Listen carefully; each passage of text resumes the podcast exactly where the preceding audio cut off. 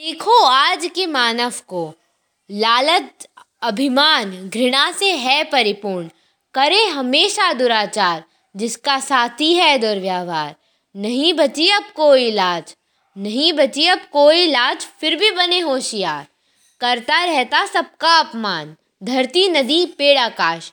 नहीं छोड़ता अपना अहंकार, नहीं छोड़ता अपना अहंकार, अपने दूषित कर्मों से कर देता सबको हैरान। कर देता सबको हैरान। समय अल्प है, कार्य जटिल है। समय अल्प है, कार्य जटिल है।